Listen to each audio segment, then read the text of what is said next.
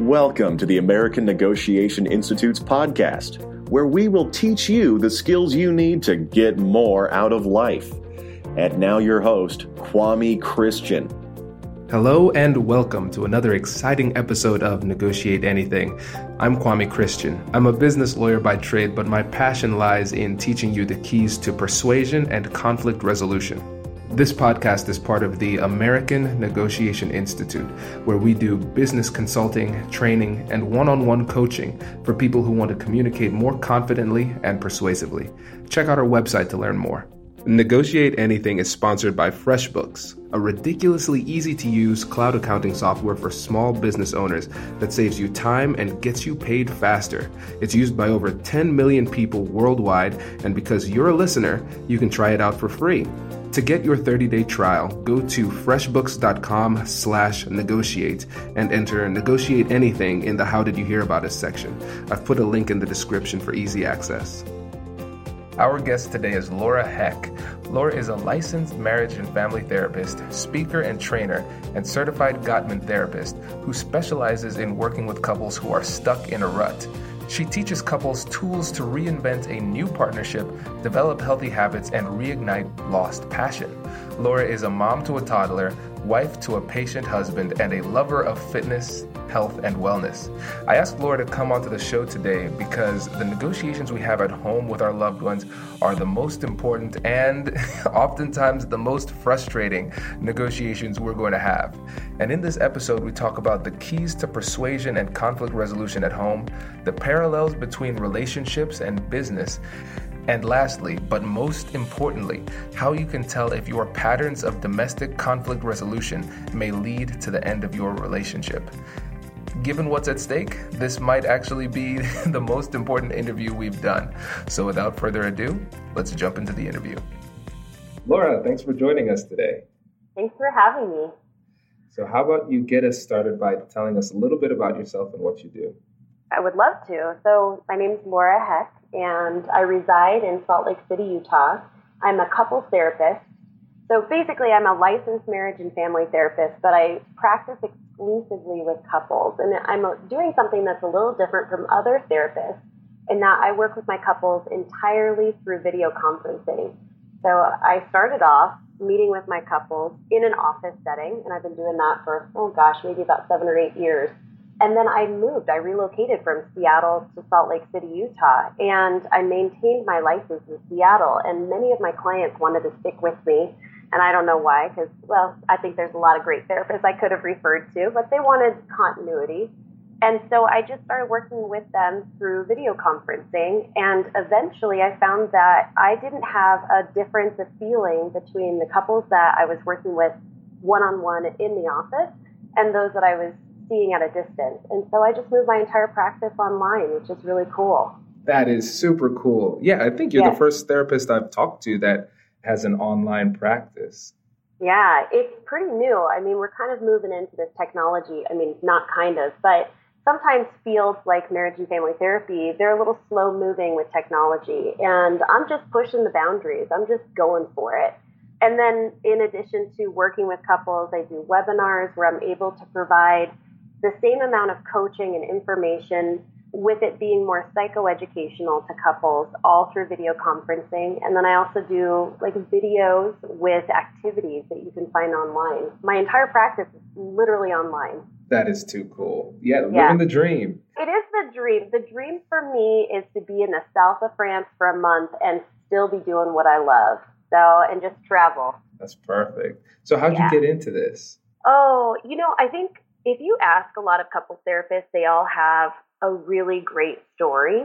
But I would say that my story is not that great in the sense that I didn't have something really traumatic happen to me. But what happened was I was reading an article one day. This must have been about 15, 12 years ago. Reading an article, and I came across this article about this gentleman named John Gottman and Julie Schwartz Gottman, their husband and wife, and they live in Seattle. And John is a researcher. And basically, the heart of what I walked away with is here's this guy who can predict with 94% accuracy whether a couple will divorce or stay together. And that just absolutely blew my mind.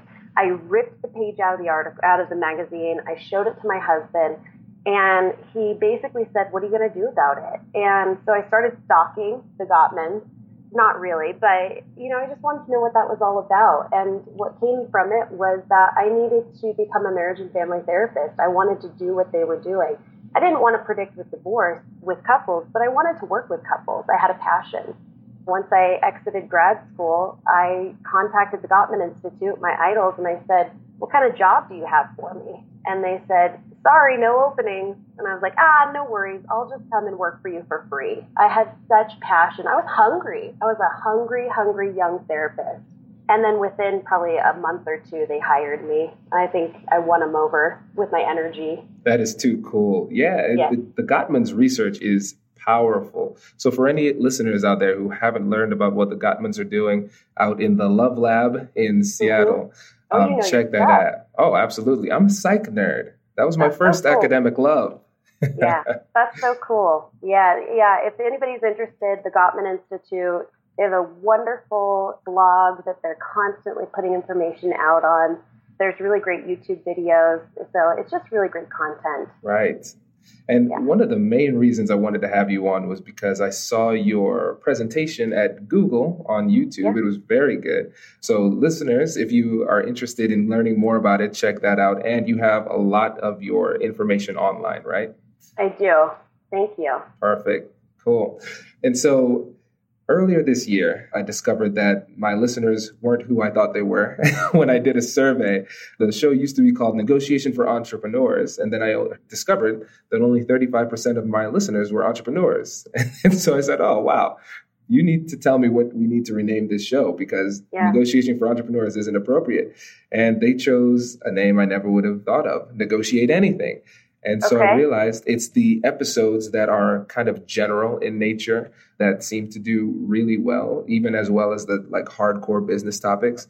And so mm-hmm. I thought it would be great to have you on to talk about negotiation and dispute resolution within the, your, the so You're using lawyer terms there, negotiation, dispute resolution. Yes. I call it conflict management in my industry. Ah, yes. Yeah. T- tell me about it.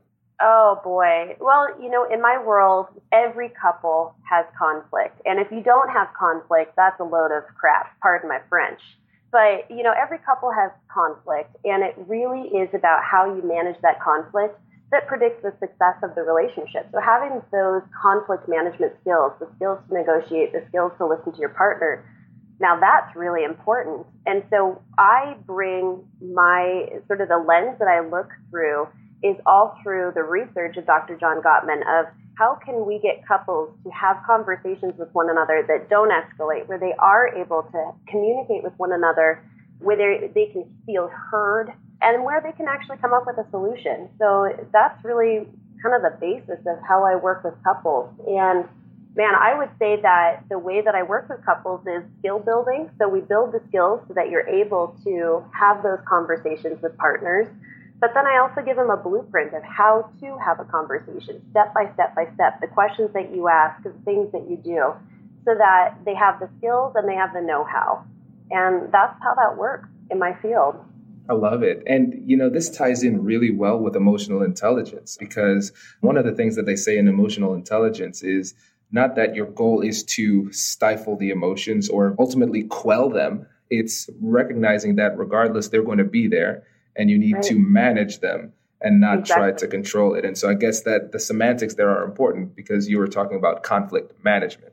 Exactly. And part of it too is that I don't think a lot of people realize that, at least within couples therapy, every problem that you come into with your partner, you're not going to solve every single problem. Actually, what we ended up finding out is that through research, 100% of your problems that you are encountering with your partner, only 69% of those problems, those are your perpetual problems, meaning they're going to come back year after year after year. And it's really an interesting story because John Gottman, when he was doing the Love Lab, he would bring couples in through these.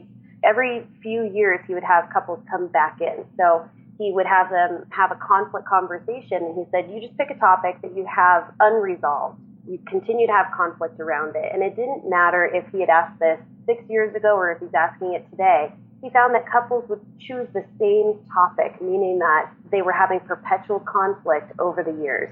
So that only leaves 31% of your problems that are solvable. And so that's an important distinction to make is whether or not you have a perpetual problem or a solvable problem, because the way in which you handle that is different. And when you talk about conflict management, it's not about solving the problem, it's about managing the problem. This is revolutionary mm-hmm. because when I was reading the book, I was blown away by some of the problems that were able to persist in a relationship while the relationship was still healthy. Because some yeah. of the people were having religious disagreements, disagreements of where the kids were going to go to school or which religion the kids were going to be when they grew up. I thought those were, you know, like terminal illnesses. Yeah. yeah. It's yeah. crazy. You know, in all of the years that I have been working as a therapist, I think I have found really two issues that I'm finding are kind of deal breakers in relationships. I personally think everything else can be managed, but the deal breakers are going to be one, a difference of religion. So it's an interesting thing because I'm here in Salt Lake, there's a large LDS community, and when one person leaves the church, that seems to be a deal breaker. It's a fundamental worldview shift that couples are finding they just can't get over. And the other one is whether or not to have a child. Those seem to be the only two that I'm coming across. Everything else can be managed. And if you think about it, when we sign up to live with our partner, to be with our partner for better, for worse, we're signing up for 69% of that difficulty. And it's really just about managing the difficulties and the discomfort that you're a very different human being than I am. And, you know, you're a morning person, I'm a night person. You're a messy, I'm a neat freak. You like to spend money, I like to save money. These are fundamental differences. So that's where the 69% of the conflict comes in is these perpetual differences. Right. And I want to say a disclaimer too, because I know we have a wide variety of people in the audience. And so mm-hmm. there are going to be pe- people who have significant others or plan on having a significant other at some point and they're going to say oh this is really helpful and there's some yeah. people that just hardcore business and are asking kwame why are we talking about this but yeah. i think this is a great analogy to the business world because a lot of times when we have business relationships we are trying to solve every single problem and when we can't break through we think that this this must be the end of the business relationship but if people in marriages can break through some of these really, really difficult issues. And the majority of the issues they don't end up solving. I think that's a really good sign for businesses, knowing that when you're trying to collaborate or get a deal, you don't need to have everything perfectly aligned as long as you know how to manage it. That's exactly it. And I actually work with companies. I consult for companies using the same seven principles that I use for couples with businesses and helping them to realize that any relationship that you have, whether it be with your child, your parent, your spouse, your business partner, your golf partner, it doesn't matter. You still have and need these skills in order to build really healthy relationships. And I think that these apply really wonderfully to business relationships as well. Earlier, you said that you focus on two main things you do skill building and you give them a blueprint. Can you talk a little bit about those skills that are important to this? I would love to. Okay, so uh, there's really kind of a fundamental skill set that you want to have whenever you're entering into a conflict conversation. So if you're about to have a conversation where you know you may have a difference of opinion, there are some skills that I want to make sure that you are nailing so that this conversation goes as good as it possibly can go. So you're setting yourself up for success. The first skill is having a softened startup. And a softened startup is basically entering into that conversation as gently as possible so that your partner is open and receptive to hearing what you have to say. So if you have a complaint, if you have a problem, you want to be able to bring that up in a gentle way where your partner is not on the defensive, but your partner is instead saying, huh, well, what's bothering you? How can I be interested? How can I help solve this problem? So, a gentle startup has a specific formula, and I'm going to share it with you. So, the formula is I feel, so you're going to use your feeling word there, about what, which means that you're going to describe in a, as objective as a way as possible what's happening that's making you upset. And then I need. You're going to tell your partner what it is that you need from them in order to help solve that problem. So if I was upset with you my husband, I'm going to pretend like you're my husband for a second. If I was upset with you because when you get into bed, you undress and you leave all your clothes next to the bed, and it frustrates me because at the end of the week you have a pile of clothes. Do you do this? I'm no. My wife wishes I do this. Her biggest pet peeve is me actually not just leaving it on the floor, but I if a door is open in the bedroom, I'll throw it over the door, and she's like, "What? That is inexplicable." And I'm like, "I don't know. It makes sense to me." okay, all right. I'm going to use your wife's example because I'm going to help you out here. All right, so I'm your wife, and I'm going to say, you know, honey, I'm feeling frustrated because I see the clothes are hung over the door and it's actually the last three weeks of clothing that's hung over the door. I can't even get in the room. And I would really appreciate it if we found a solution when you take your clothes off some other way where you can put your clothes. So I feel frustrated. I described what I was seeing, but I was trying to do it in a very non judgmental way. And then I was trying to find a solution, tell you what I need. And the thing that I like about this, the third part of telling you what I need, is that you're, I was engaging you in helping to find the solution. I wasn't just telling you what I wanted. I want you to fold your clothes and put them away. I want you to put them in the hamper. What I said was, I want to try and find a solution other than putting them over the door. So now I'm engaging you in part of being part of the solution. And that makes it a lot easier for you to swallow. You're much more open to hearing that. Absolutely. Okay? And this is like the fundamental of collaborative negotiation. Fantastic. So that's a skill number one is that gentle startup. Skill number two is going to be what I call a repair. Now, a repair, the best way that I can describe a repair, it's going to be any statement that you use that's going to get you back on track. So oftentimes when you're having a conflict conversation with someone, you might misstep. You might say something that pisses the other person off. You might find yourself getting defensive. You might get angry and you say something that you don't mean. So a repair is a statement that you use to basically get the conversation back on track. I use the analogy that or maybe it's a metaphor. You tell me. I mean, it's been a while since I've been in school, but I have this car and it, it has a lane assist on it. So basically, what happens is if I'm driving and I start to go over the line without using my blinker, it my seat will vibrate on the side that I am going over, and it'll actually auto correct the car back into the lane. These are like it's a fancy new car. And that's a lot like what a repair statement is. It's an auto correct back on track of what you're trying to do because oftentimes we misstep a lot and a repair needs to be made. And so that's the second step is knowing when you've misstepped and making a repair. And it could be something like, you know, forgive me, I think I just misspoke. Or do you mind if I say that again in a different way? Or, boy, I'm starting to get defensive. Do you think you could rephrase that? So it's a lot of these minor repairs along the way to keep the conversation on track. That's brilliant. Yeah. So that's skill number two. And skill number three is knowing when you need to de escalate.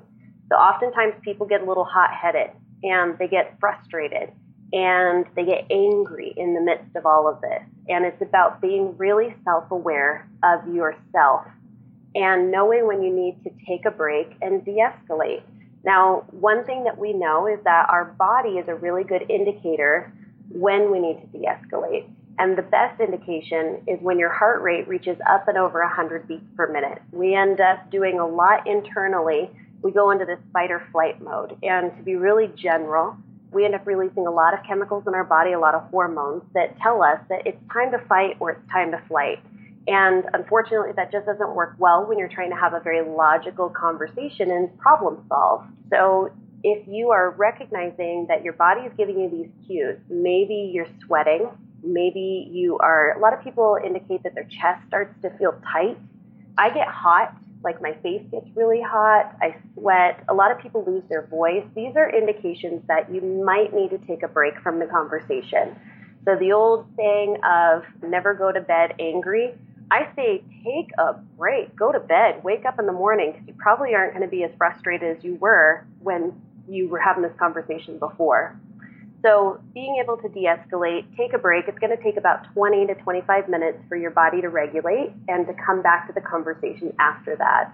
And while you're doing that, you want to do something that's really relaxing. So go for a walk, clean your house. That's relaxing for me, probably for your wife as well. so, yeah, take all the clothes off the top of the door. So, yeah, that's the third skill. And if you can master those three skills, then you're really setting yourself up for success in order to have a conversation where you're going to do some problem solving. I like it. And when it comes to decompressing, if you are taking the time to de escalate, um, mm-hmm. can you comment on the dangers of ruminating during that yeah. time? Yeah, yeah. So don't do that.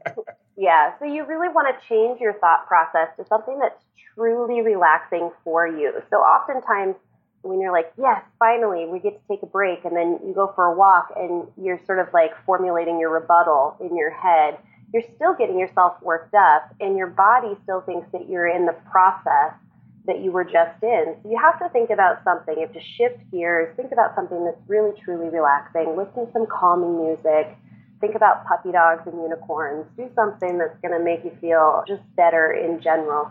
And then you can come back to the conversation with a clear mind, which basically means you're going to be using your prefrontal cortex as opposed to your reptilian brain.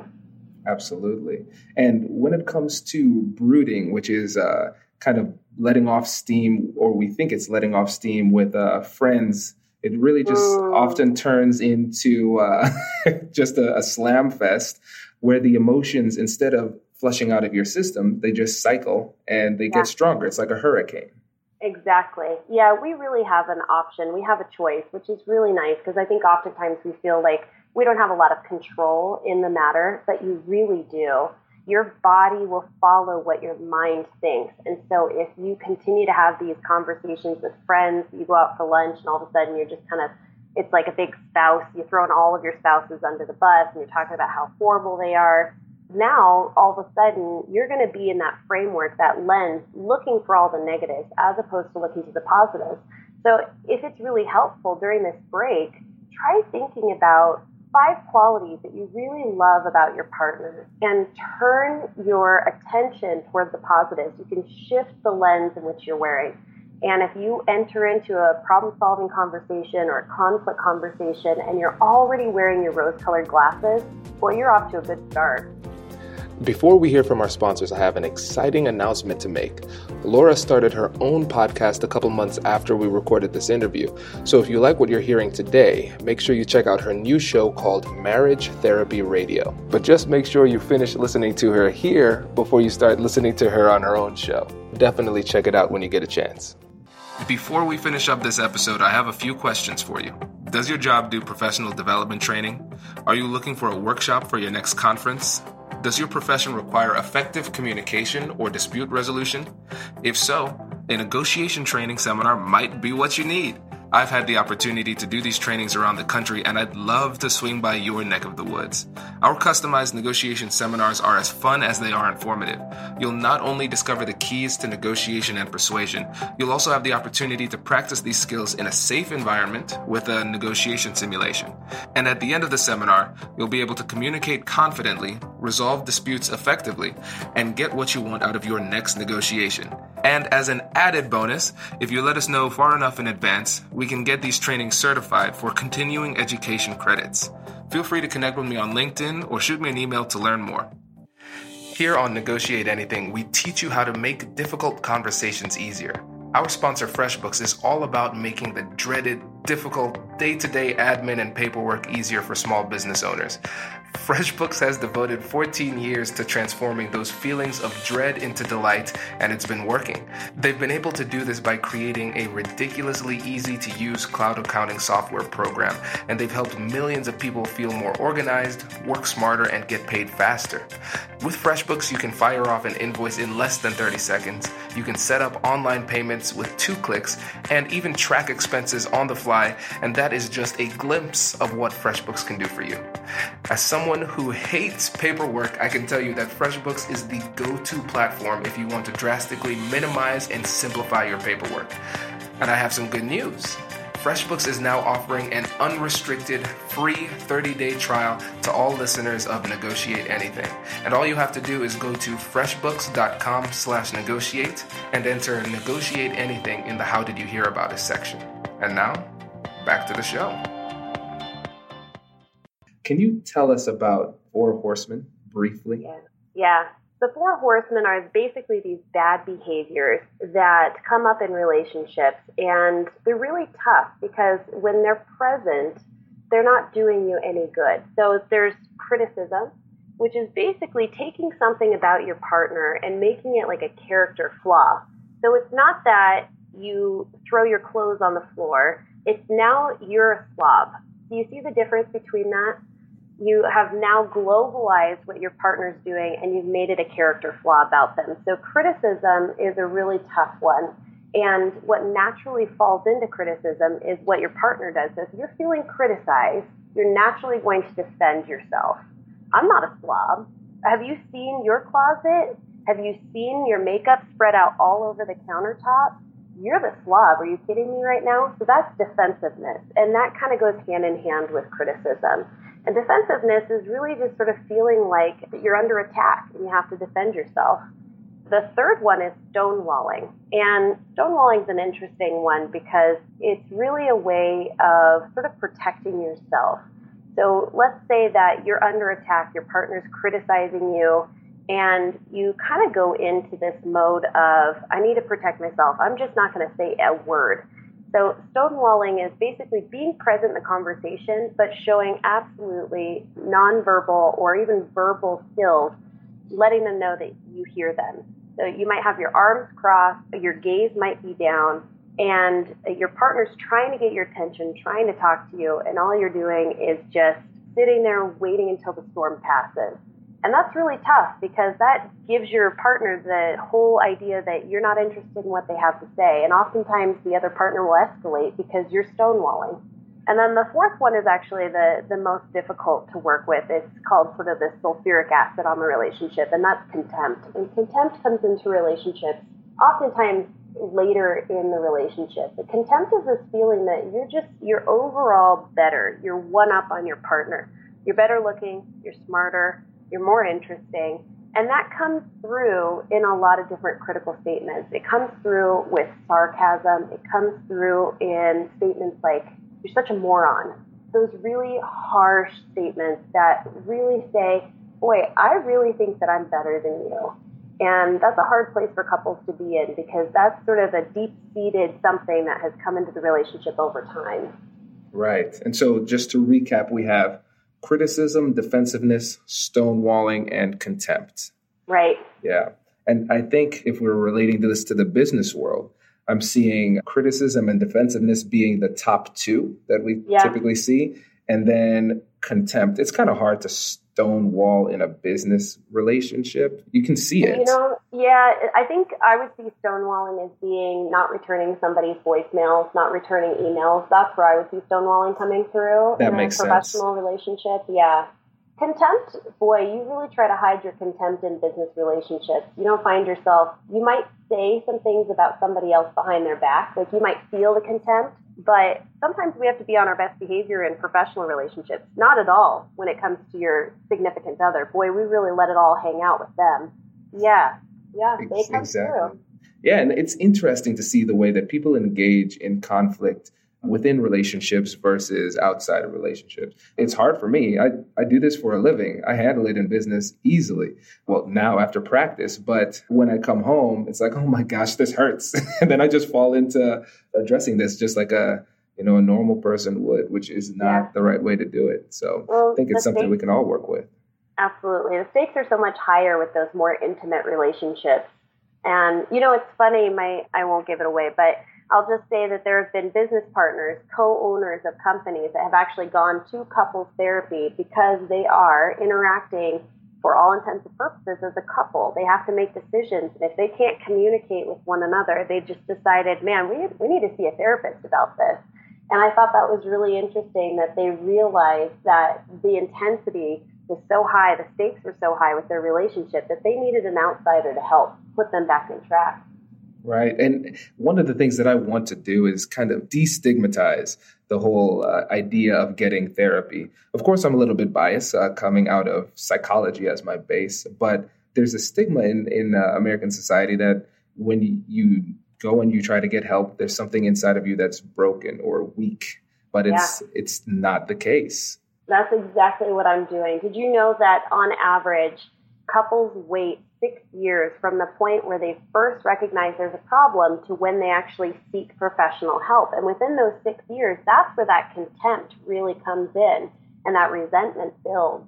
And when you have a problem and you're not processing that problem, you're not solving those problems, you're not managing the conflict, wow, it doesn't go away. It just builds. And after six years of waiting, what a fun job for that couples therapist to have of working with that couple. So that, that's actually my most profound purpose of being here and, and doing what I do as a couples therapist is I'm trying to intervene so much sooner and break down that stereotype of what a couples therapist is. Because as you can see, I mean, I'm I put a dress on, but I would probably be working with my couples in like my athleisure wear and a backwards hat because that's how I roll. And I try to use humor and I use very personal examples. I want to get to people in as convenient as a way as possible. So if it's difficult for you to find childcare, no problem. Go watch Disney for 50 minutes, and mom and dad are going to be in this room working with Laura on video conferencing. So I'm trying to break the stigma as well.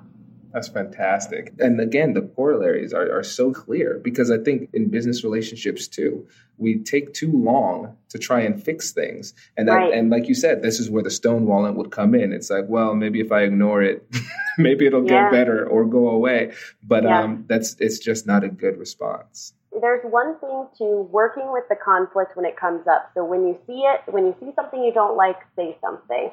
So that's sort of one rule of thumb. You don't want to sit on things. You don't want to let them fester and grow.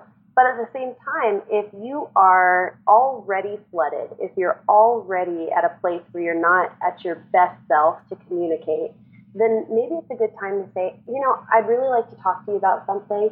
Do you think we could put something on the calendar for later this afternoon? so that you have that time to self soothe, get yourself prepared for that conversation. And the other person knows we're going to have a conversation that's important. So that's a, that's actually probably another skill is making sure that your partner, the person that you're going to communicate with about this problem, is ready and is in agreement that this is a good time. Because if you hit somebody at the wrong time, you're already starting off on the wrong shoe. Absolutely. Foot.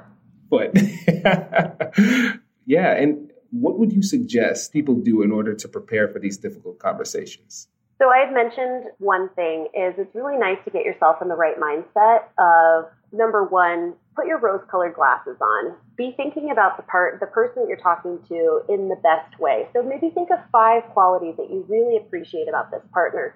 You're already setting yourself up to be thinking positively about them. And I would say the second piece, and I kind of would go into this a little bit, is I would be seeking to understand the other person's point of view.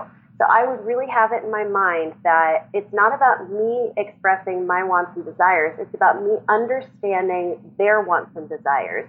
So you set yourself up to be the listener. I'm just, I'm here to listen. I'm here to understand in a non defensive way.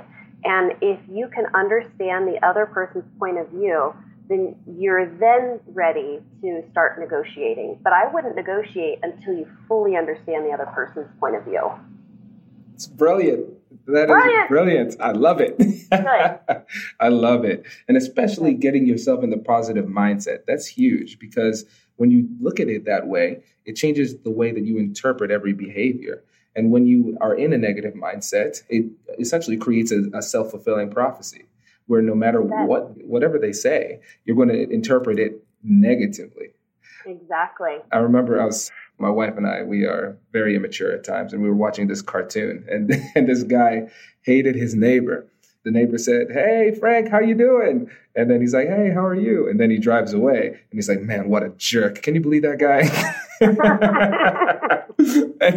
no matter what you do, if somebody right. has a negative perspective, it's going to be taken uh, negatively. So I think that exactly. that is an underrated aspect of this. For sure. And you really have control over it. So if you want this conversation, I think of it as like if you really want what you want, if you're coming into a problem and you have a desired outcome in mind, then you have a whole lot of responsibility. You have a lot of control in how this conversation goes. And one of the ways is know that the person that you're communicating with They're not your adversary. They're your team member. You're both working on coming up with a solution that's going to work for both of you. And if you're going to do that, it's best to look at your team member in the best way. You don't want to be fighting with your team member. You don't want to think negatively about your team member. You really want to think positive thoughts about them. Couldn't agree more. Cool. And so before you go, I want you to challenge the audience. Um, mm. What is one thing that they could do this week to make them more persuasive with their significant other? Okay, I have five things. Let's do okay? it. All right. The whole idea is, and I had mentioned this, that if you want to be more persuasive, you want your partner to be as engaged in the problem solving process as possible. You want your partner to feel heard and understood. And in order to make them feel heard and understood, I have five questions that I want you to ask your partner.